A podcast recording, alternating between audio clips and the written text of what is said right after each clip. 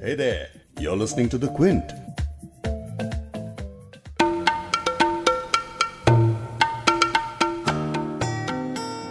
चेहरे पे सारे शहर के गर्दे मलाल है। जो दिल का हाल है वही दिल्ली का हाल है। मलिक ज़्यादा मंजूर अहमद का ये शेर है जिसे जब पहली बार मैंने सुना तो ऐसा लगा जैसे शायर ने ये शेर तब लिखा होगा। जब वो खुद ट्रैफ़िक जाम में फंसे होंगे और अपने आसपास गाड़ियों में से धुआँ निकलता देख उसी मोमेंट पे उन्होंने फैसला किया होगा कि मैं यही शेर लिखूँगा। मलाल, यानी रिग्रेट गर्द यानी डस्ट फिर से पढ़ते हैं। चेहरे पे सारे शहर के गर्दे मलाल है। जो दिल का हाल है, वही दिल्ली का हाल है। दिल्ली की अगर बात करें तो दिल्ली से नोएडा जाते वक्त डीएनडी जो बीच में पड़ता है ना, वहाँ से अब से दो महीने पहले भी जब हम गुजरते थे तो नोएडा की बिल्डिंग्स एकदम साफ़, खुले, धुले आसमान के नीचे क्लियर दिखती थी। वही रास्ता लेते हुए हम पिछले हफ़्ते नोएडा जा रहे थे और हमें उन बिल्डिंग्स की सिर्फ़ आउटलाइन दिखी क्योंकि हर तरफ़ इतना स्मॉग फैला हुआ था कि कुछ भी साफ़ नहीं दिख रहा था। चल, इस तरह की आउटिंग ना भी करें अगर आप घर में ही बैठे रहें। कितने ही दरवाजे खिड़कियाँ बंद करके बैठ जाइए एयर प्योरीफायर ऑन करके बैठ जाइए। सांस की परेशानी अच्छे अच्छों को महसूस हो रही है। इस तरह से हरा रखा है पोल्यूशन ने। खैर पोल्यूशन बाहरी हो या अंदरूनी हो, अंदरूनी घर के अंदर वाला नहीं, हमारे अंदर वाला। हाँ तो किसी भी तरह का पोल्यूशन सेहत पर असर करता है और इतना असर करता है कि दिलो दिमाग पर बन जाती है। कोई नई बात आपको मैं नहीं बता रही हूँ। ये आप जानते हैं, बस एक रेलेवेंट पॉइंट है तो इस वक्त यहाँ पे एक रिमाइंडर बतौर कह रही हूँ। अच्छा बात करते हैं शायरी की। तो क्योंकि शायर मिजाज से हसास यानी सेंसिटिव होते हैं तो वो ये दोनों तरह की आलूदगी से मुतासर फ़ौरन हो जाते हैं। तो आज शायरी की नज़र से पोल्यूशन को देखेंगे, आलूदगी की बात करेंगे।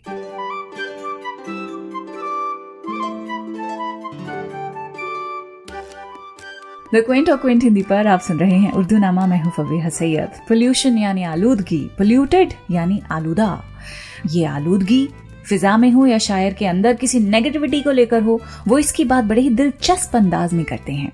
मिसाल के तौर पर, मोनी गोपाल तपिश की गज़ल, जिसमें वो हर चीज़ के गर्द आलूद होने की बात कह रहे हैं, गर्द आलूद उस चीज़ को बोलते हैं जो धूल धपाड़े से पोल्यूटेड हो।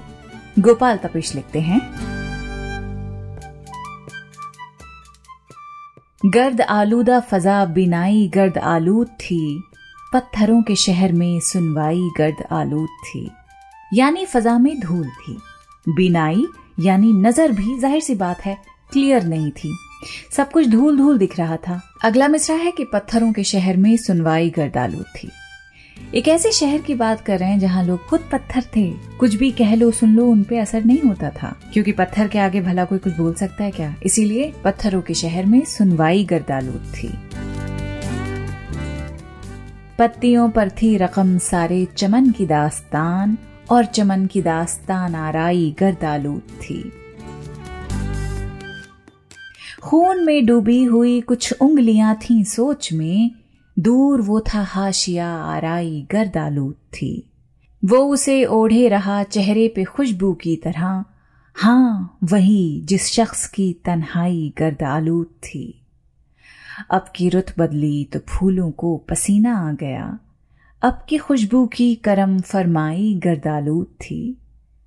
मैं तपिश जिन रगबतों को ओढ़ कर फिरता रहा, वो दरो दीवार वो अंगनाई गर्दालूद थी।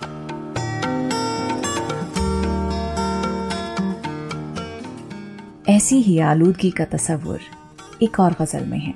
एजाज अंसारी की गज़ल भी सुनिए। क्या खबर थी एक दिन ये हादसा हो जाएगा? उम्र भर चाहा जिसे वो बेवफा हो जाएगा। इस कदर बढ़ने लगी है हर तरफ़ आलूदगी। सांस लेना आदमी का मसला हो जाएगा। ज़िंदगी भर साथ चलने की जो खाता है कसम, देखना वो रास्ते ही में जुदा हो जाएगा।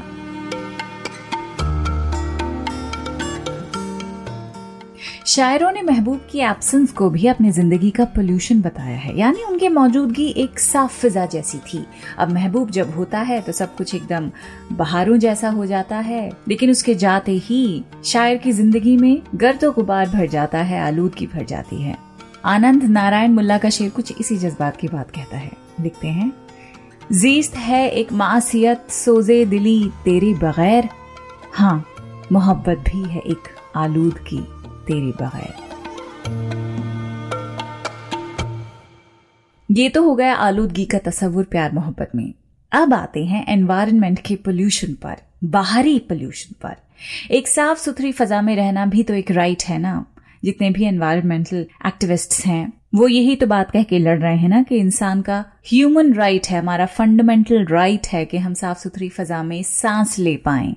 कुछ करिए कि आपके जो लोग हैं, वो ऐसी टॉक्सिक फिजा में ना रहें कि मास्क हटाते ही जब आप सांस लेते हैं तो कुछ शार्पनेस सी फील होती है। इसी बात का इंडिकेशन है कि जिस हवा में आप सांस ले रहे हैं, खतरे से खाली नहीं है। खैर, अमजद इस्लाम, अमजद की ये नज्म आपके और हमारे दिल की बात कह रही है। इसे गौर से सुनिए, बहुत ही पावरफुल है, आसान है, इसलिए समझाने की ज़रूरत बिल्कुल नहीं है, इसलिए बीच बीच में मैं आप डिस्टर्ब नहीं करूँगी।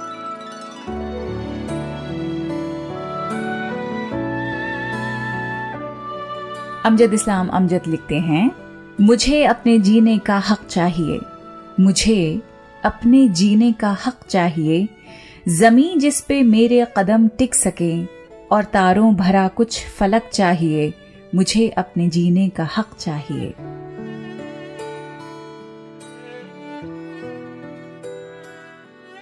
नेमतें जो मेरे रब ने धरती को दी, साफ़ पानी, हवा, बारिशें, चांदनी, ये तो हर आदम की जागीर हैं, ये हमारी तुम्हारी किसी की नहीं। मुझको तालीम, सेहत और उम्मीद की, सात रंगों भरी एक धनक चाहिए मुझे अपने जीने का हक चाहिए।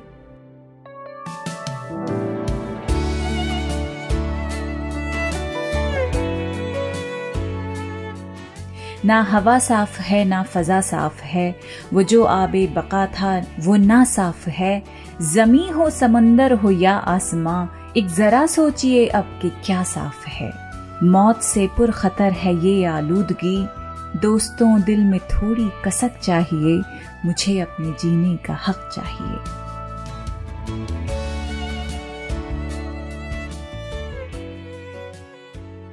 मौत से पुर खतर। मौत से भी कम खतरनाक नहीं है ये आलूदगी ये पोल्यूशन इसीलिए दोस्तों, दिल में थोड़ी कसक चाहिए, दिल में थोड़ा दर्द, थोड़ा रिग्रेट थोड़ा मलाल चाहिए। कुछ करना चाहिए, क्योंकि मुझे अपने जीने का हक चाहिए।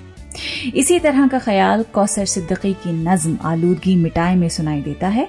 ये भी बड़े काम की बात कह रहे हैं, इसे भी गौर से सुनिएगा।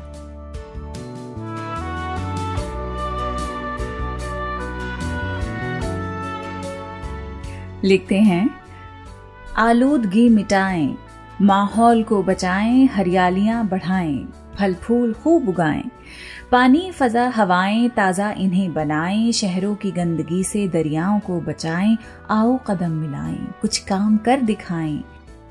पाक और साफ़ कर दें, आलूदा सब फजाएँ, जंगल नए लगाएँ, फलदार पेड़ उगाएँ, उजड़े हुए बनों को गुलजार फिर बनाएँ, आओ दरख्त उगाएँ, माहौल को बचाएँ। जहरीले हर धुएँ को दुनिया से हम हटाएँ, आलूदगी मिटाएँ, माहौल को बचाएँ। पोल्यूशन हमें कितना मोहताज बना देता है ना? यकीन मानिए, मुझे बाज़ार के कितने सारे काम हैं, लेकिन बाहर निकलने की हिम्मत ही नहीं होती है। डर सा लगता है। एक दिन गलती से निकल भी गई थी मैं सुबह से लेकर शाम तक। वापस आई तो मेरे मोजे और मेरा मास्क एकदम कलौस की तरफ़ होने लगा। मतलब सफ़ेद रंग के मोजे थे, सफ़ेद रंग का मास्क था, और जब मैं घर आई तो वो अजीब सा ग्रेश हो गया। ये हाल है गर्द का।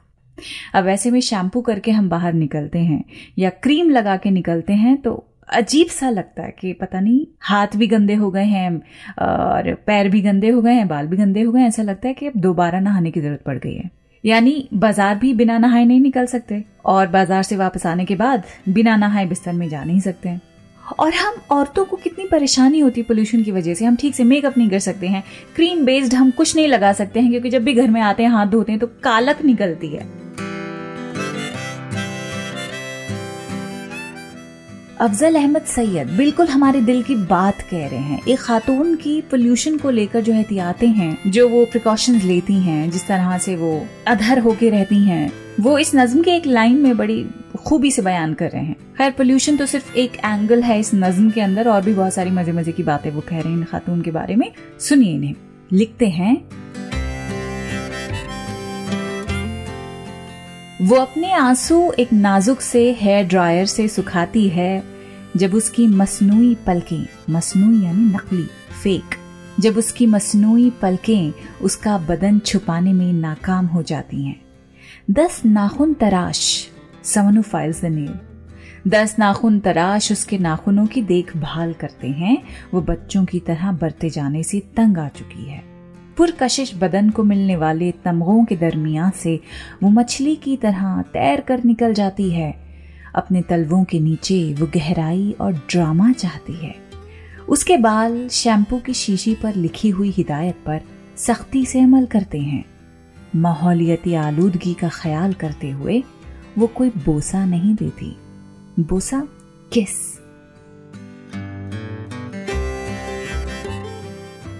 दोबारा पढ़ती हूँ लाइन। माहौलियती आलूदगी का ख्याल करते हुए वो कोई बोसा नहीं देती। उसका तकिया दुनिया के तमाम आशिकों के आँसू जज्ब कर सकता है।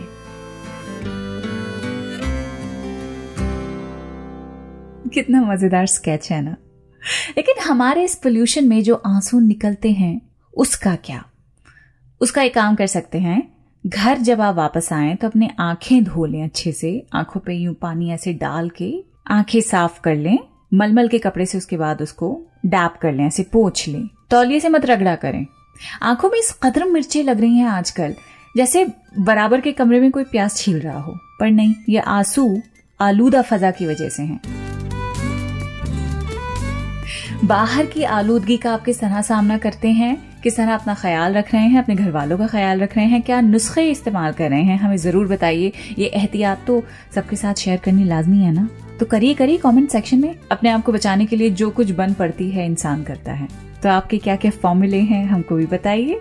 लेकिन अंदर का पोल्यूशन कैसे खत्म करें, उसके कुछ फॉर्मूले हैं, उसकी कुछ ट्रिक्स हैं जो शायरों ने अपनी गजलों और नज्मों के ज़रिए कही हैं, कहते रहते हैं तो वो उर्दू नामा के पिछले इतने सारे एपिसोड में आपको मैं बता ही चुकी हूँ। तो जाइए बिंज लिसन करें और मुझे बताइए आपको हमारी सीरीज़ कैसी लगी। अगले हफ़्ते आपसे फिर से मिलती हूँ। मैं हूँ Syed and you please take very good care of yourself goodbye